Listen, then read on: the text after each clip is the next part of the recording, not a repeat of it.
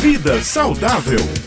Doutor Alain, bom dia. É uma preocupação a celulite, né, para uma grande maioria, uma preocupação estética para a grande maioria das mulheres, mas também indica algum problema de saúde por trás dessa celulite toda? Bom dia.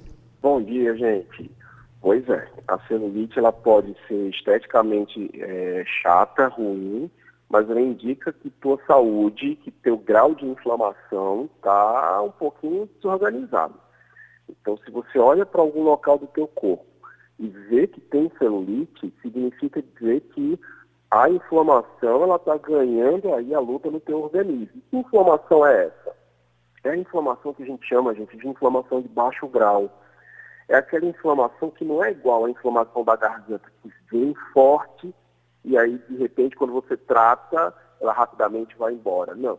Essa inflamação é uma inflamação de baixo grau, uma inflamação que é, é, é, ela é mais amena, mas ela é mais persistente, ela dura mais tempo. E ela está diretamente relacionada a duas coisas: a alimentação equivocada e desarranjo hormonal. A alimentação equivocada, gente, principalmente no sentido do, do excesso da ingesta excessiva de açúcares. E quando eu falo em açúcares, não necessariamente aqueles açúcares que têm sabor doce.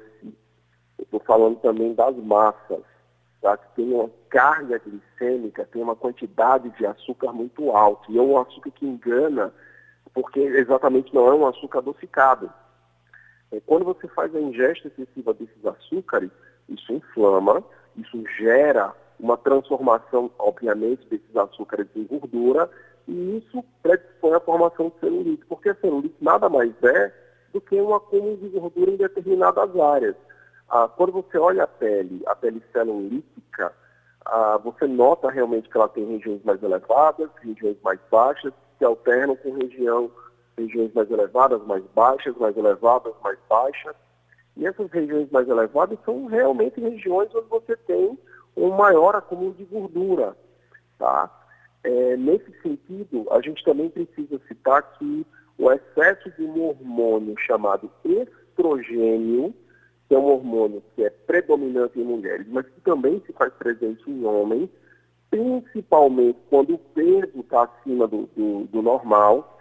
Esse estrogênio ele também estimula essa formação de celulite. É tanto que normalmente os locais onde a gente mais encontra celulite são nos locais onde a gente tem uma maior atuação do estrogênio, em região de coxa, em região de bumbum, em região de flancos, naquela lateralzinha, tá? São as principais regiões onde a gente encontra essa celulite. Bom, como é que a gente resolve isso? Bom, primeiro, mudando o estilo de vida, mudando dieta, evitando o excesso de açúcares, praticando atividade física para queimar a gordura que forma essa celulite, tá? Um outro detalhe importante também Hoje a gente consegue fazer tratamentos estéticos em que a gente consegue aplicar no local da celulite determinadas substâncias, enzimas, queimam aquela gordurinha localizada e que tem efeito anti-inflamatório, que diminuem e amenizam bastante o efeito dessa celulite. Doutor Alain, o senhor falou muito aí no açúcar, mas e o sódio, né, o sal de cozinha que a gente coloca e nós mulheres sofremos muito com a retenção de líquidos? Tem alguma relação a ver tudo isso com a celulite também? Tem. O sódio ele também tem uma relação por conta dessa retenção. A gente sabe que a, a, a retenção líquida é interessante, né? Que ela não causa celulite, mas ela exacerba, ela, ela faz aquela celulite ela ficar mais é, é, saltante aos nossos olhos. Então o sódio também é algo que, que é, deveria, que deve, na verdade, ser evitado o seu excesso.